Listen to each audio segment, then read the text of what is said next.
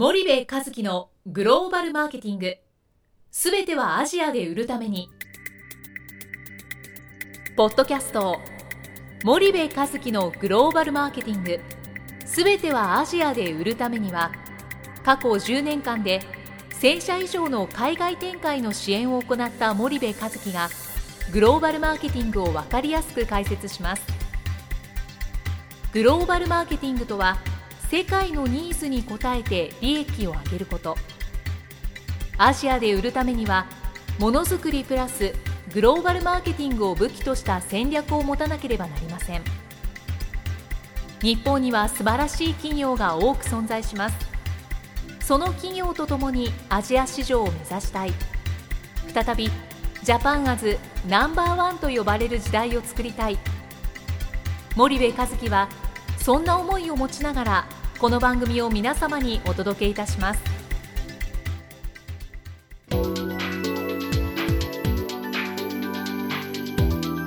こんにちはナビゲーターの東忠夫です。こんにちは森部和樹です。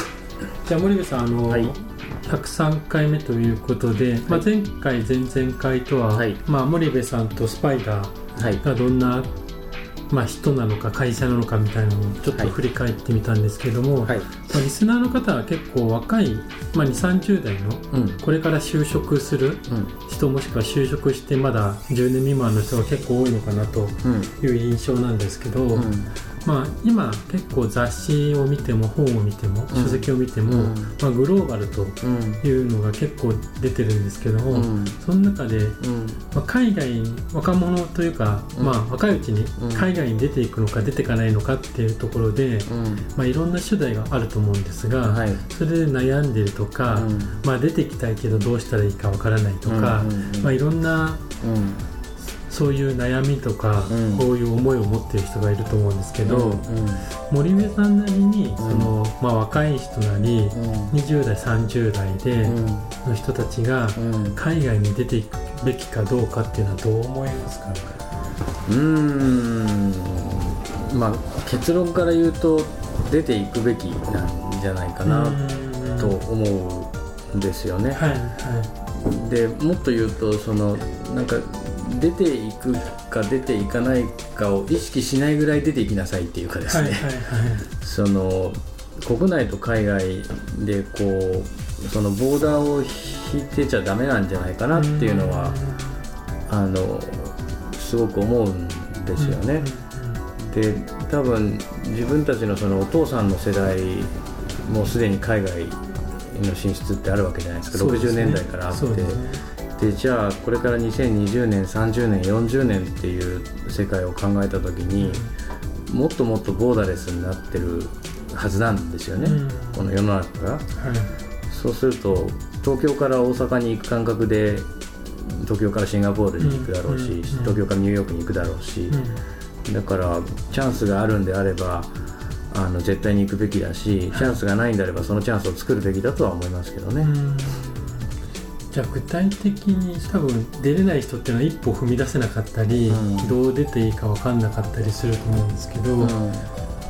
あ、そその辺はどうどうですかね？うん。まあそうそうですよね。ななんだろう。学生なんだであればね。はい。留学だったり、まああのお金がやっぱかかる話なんでね。はい。けど旅行はできるわけだしね。見たことのない世界を見るっていうことは積極的にやった方がいいとは思うんですよね。でただ一方でその海外の出方もいろいろあってあのなんだろうな日本の現実から逃避して海外に行くみたいな。はいはいはい。あのやっぱそそういう子たちも僕は海外に行ったら会うんでね。日うん本日本の子で。でお前こんなところでそんなことしてるんださっさと日本帰って仕事しろっていう そういう子にも会うので、はいはい。そのそれはまあい一概には言えないとは思うんだけどもね、で世界経済大国第3位の市場がここに日本にあるわけだから、はいはい。そこの現実からこう逃避して海外にっていうことじゃないとは思うんだけどもね、でななんでこういうことを僕が言うかっていうと、その日本に来てる外国人はい。もういろいろ上から下までいっぱいいると思うんだけど、やっぱりそのなんだろうな、えっとアメリカもそうだけどその中国人にしろあの東南アジア人にしろ、インド人にしろもものすごくあの世界に出てやっぱり一流のあの外国人ってやっぱ世界のことものすごくよく知ってる、で日本にもいるんだよね優秀な中国のあの、ね、子たちがね、もちろん英語はあのネイティブレベルだし日本語もすごくしゃべるし、で、えー、母国語の中国語は当然もう広東語まで喋ってね、はい、4カ国5カ国喋りますみたいな、うん、でそんな子たちがたくさんやっぱりコミュニティでこう集まってるところなんかに行くと、あまりの優秀さにその恐怖さえ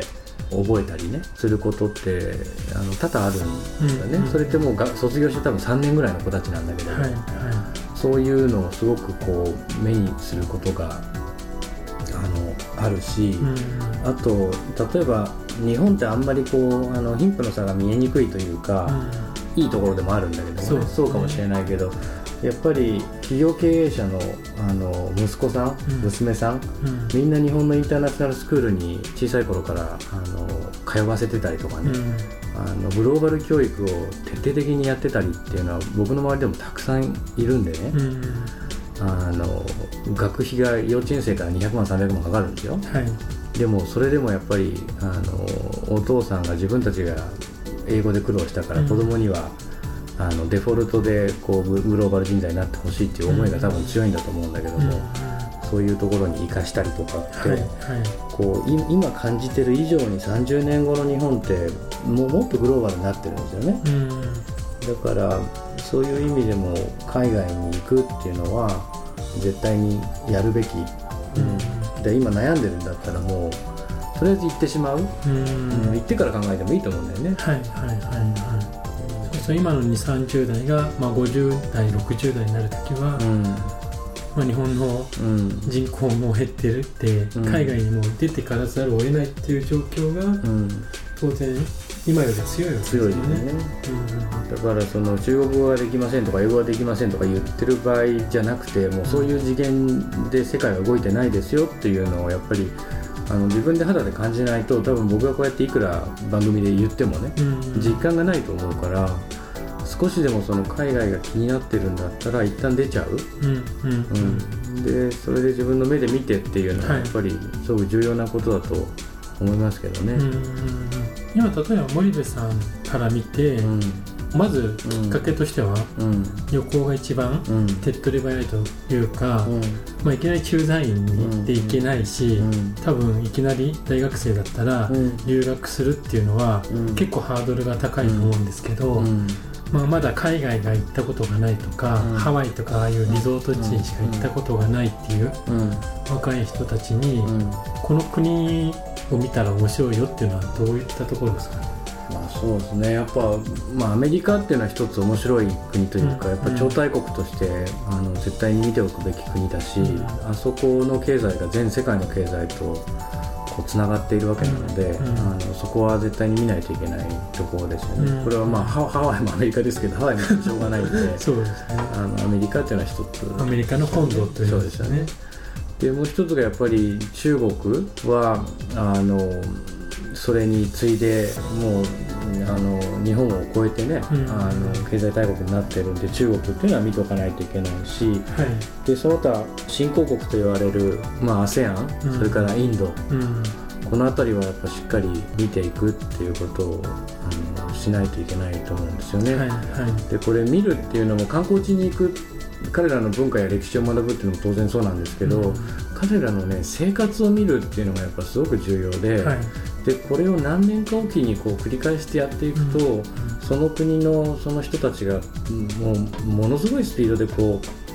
なんだろうあの豊かになっているっていうのをね、はい、やっぱりしっかり感じていくっていうことがアジア新興国の醍醐味だと思うので、そんなところを気をつけながら見ていくとあの面白いんじゃないかなと思うんですよね。で僕なんかよく見るのがその日本の企業の製品がどれぐらいスーパーマーケットで売られているのかとかね、はいはい、あのそんなことをこう気をつけてみたりはしてますよね。じゃあまずは、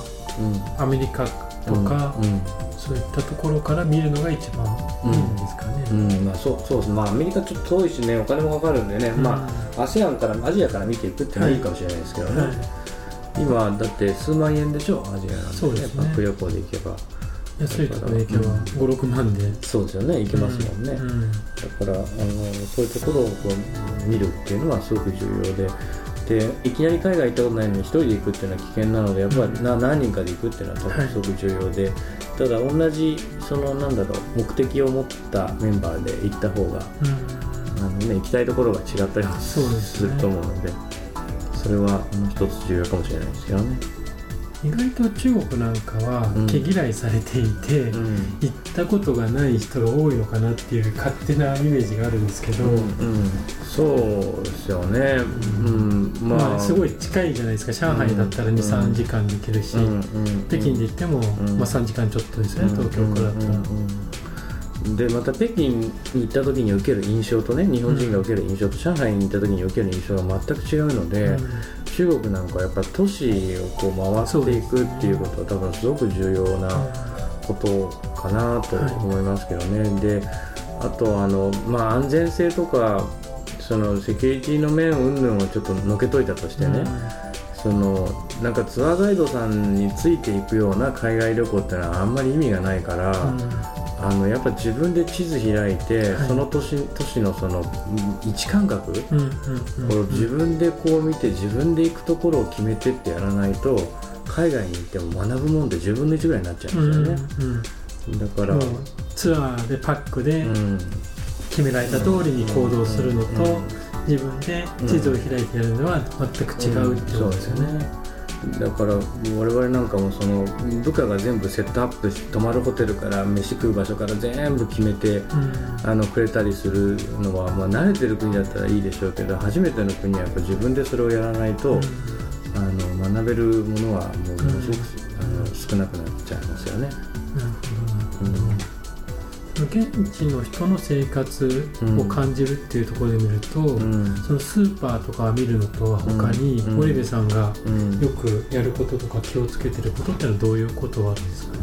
えっとねまあ、まあ僕の場合どうしても仕事にくっついちゃうんでね。そういう話になるんですけど、はい。自分たちが、えっと、どれぐらい恵まれた環境で育ってきたんだろうっていうことを僕は海外に行くとものすごく感じるんはい。はい。ですよね。うんで我々の言ってる幸せって今のこの基準が幸せな基準なわけじゃないですか、けど海外に行ってもそのみんな幸せなわけですよね、ただその基準がすごく大きく違うっていうことを知った時に、うんあの自分がいかに恵まれた国の国民なんだろうはい。っていうことにもつながるしね、でそうするとこうはい。毎月納めてる税金の、あの意味も分かったりとかね。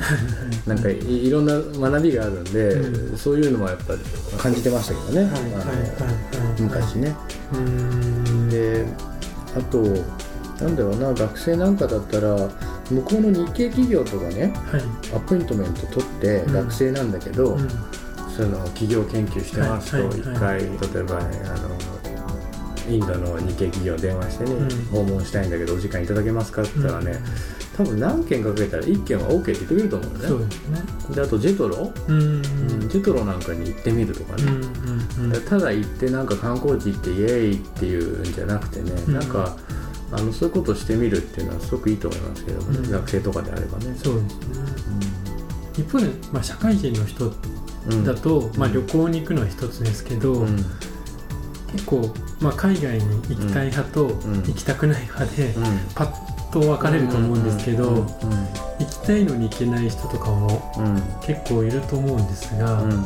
まあ、それが少なくなってきてるっていうのはちらほら聞きますけど、うん。まあ、そういった就職してる人たちっていうのもやっぱり旅行を一つの起点とするっていうのはありなんですかね？まあそうですよね。旅旅行は自由だからあれですけどでも仕事がそうなれなれば一番いいわけなので、はいはいただ会社としてその語学もできないその国のこと事情もあまり詳しくない、うん。それを駐在させて何の意味があるんだって話になるんで、うん。本当にその駐在として行きたいとか、うん。海外勤務がしたいっていうんであればね、そこのナレッジにキャッチアップしていくっていうか、うん。自らその能力をこう養っていかないと会社としては当然あの不任命令なんて出せないので、はいあのただ行きたいっていうだけじゃなくてそれはあのみ自らがそこに近づかないといけないっていうのは一つあると思いますけどもね。ただ海外勤務を、まあ、僕も断ったとかね、うん海外勤務命令が、ね、出たんだけどどうしたらいいですかとかってプライベートでよく相談を受けるんだけど、うん、何悩んでるのとかって思うんだよね、で奥さんが反対してるって子供の教育がとか言うんだけどそんなん即離婚しろって。冗談冗談ですけどその子供をね、はい、その日本のお受験の世界でね、それやらすのと海外に幼少時に行かせてその世界を見せるってどれだけその価値が違うかってね、うん、一つのなんか固定概念にとらわれちゃってるわけですよ。この小さな国でね。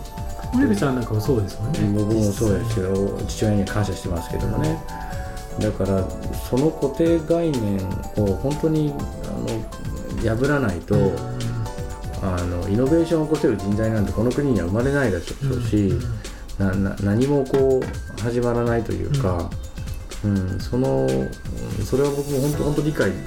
できなくて。でもね分かるんですよ地元から離れたくないとかね転勤になるならやめますとかね、うん、そういう人もたくさんいらっしゃってそれは価値観だからどっちがいいとか悪いとかっていうことを僕はここで言うつもりは全くなくて、うん、僕の価値観を押し付けるつもりは全くないんですけど、僕だったらそんなのはあのうん、嫌、うん、だって僕家も買わないぐらいですから、はい、同じところに一生住むなんていうのは考えられなくて、うん、だから見たことのない世界を見たい見たいから見るみたいなんですね、でもそう思わない人は別にあのそうそうしなくてもいいわけだから まあどどっちがいいのかったら、ねあの微妙なとこかもしれないですけどね、うん、そうそうですかね。そんな感じですかね。でも不認命令が出たらとりあえず行ってみるのも一つの手なんじゃないかと、う。ん、だって一生ねそこにいるわけじゃないから、ね、3年5年じゃないですか。そうです、ね、そしたら一回それやってみて自分の価値観も変わるかもしれないから、いい機会だから絶対不認命令が出たら僕はいた方がいいと思うんですよね。不認命令が出るってことはある程度認められた存在だしまあ数千人いるところでも10分の1ぐらいですよね、うん、海外に行けるのって、うんうん、でそこで大きくね価値観やっぱ変わるんですよね、でそれがすごく重要なのでそのチャンスを逃しちゃうのはねもうすごくもったいないと思うんで、うん、行って死ぬわけじゃないし命取られるわけでもないので ねとにかく行ったらいいと思うんですけどね。結構今頃ってそれが事例が出る時期とか、うん、ああそうかもしれないですね。結構そんなタイミングかもしれないですよね、うん、だからそので行って嫌だったら、うん、もう嫌だった。はい、もう行かないでいいと思うんですよね、ただやってないのになんか多分嫌だっていうのはもったいないので、やった方がいいんじゃないかなと思うんけどね。わ、かりましたでもまあななんですかね会社員の事例事例に従うのなんか当たり前と思ってるんですけど 最近は断断る人もいるんですかね？結構聞きますよねそうですね。商社に入って海外勤務嫌だっていう子も多いね、ね、何年か前に。もうそんな話題になってましたもんね。そうです。わかります。じゃあまあ、最後にあの、じゃあもう一度森部さんとした若者というか、若い世代は海外に出ていくべきかどうかっていうのは、うん、あのとにかく一回行こう、うん、一回行ってで、えー、嫌いだったらもう行かなきゃいいし あの好きだったらどんどん行けばいいと。ただ一回も行かないで、うん、もう行かないっていうのは、はい、あのもったいなすぎるんで、絶対行きましょうと、はい、いうふうに思います。わかりました。じゃあ今日はここまでにしたいと思います。堀内さん、ありがとうございました、はい、ありがとうございました。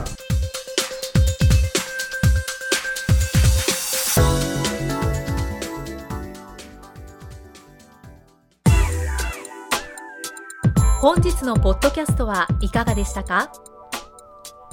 番組では森部和樹への質問をお待ちしております。ご質問は pod cast アットマーク spydergrp.com ポッドキャストアットマーク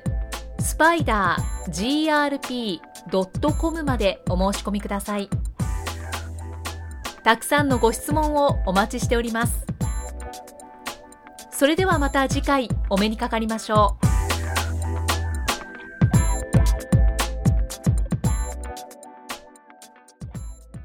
森部和樹のグローバルマーケティングこの番組はスパイダーグループの提供によりお送りしました。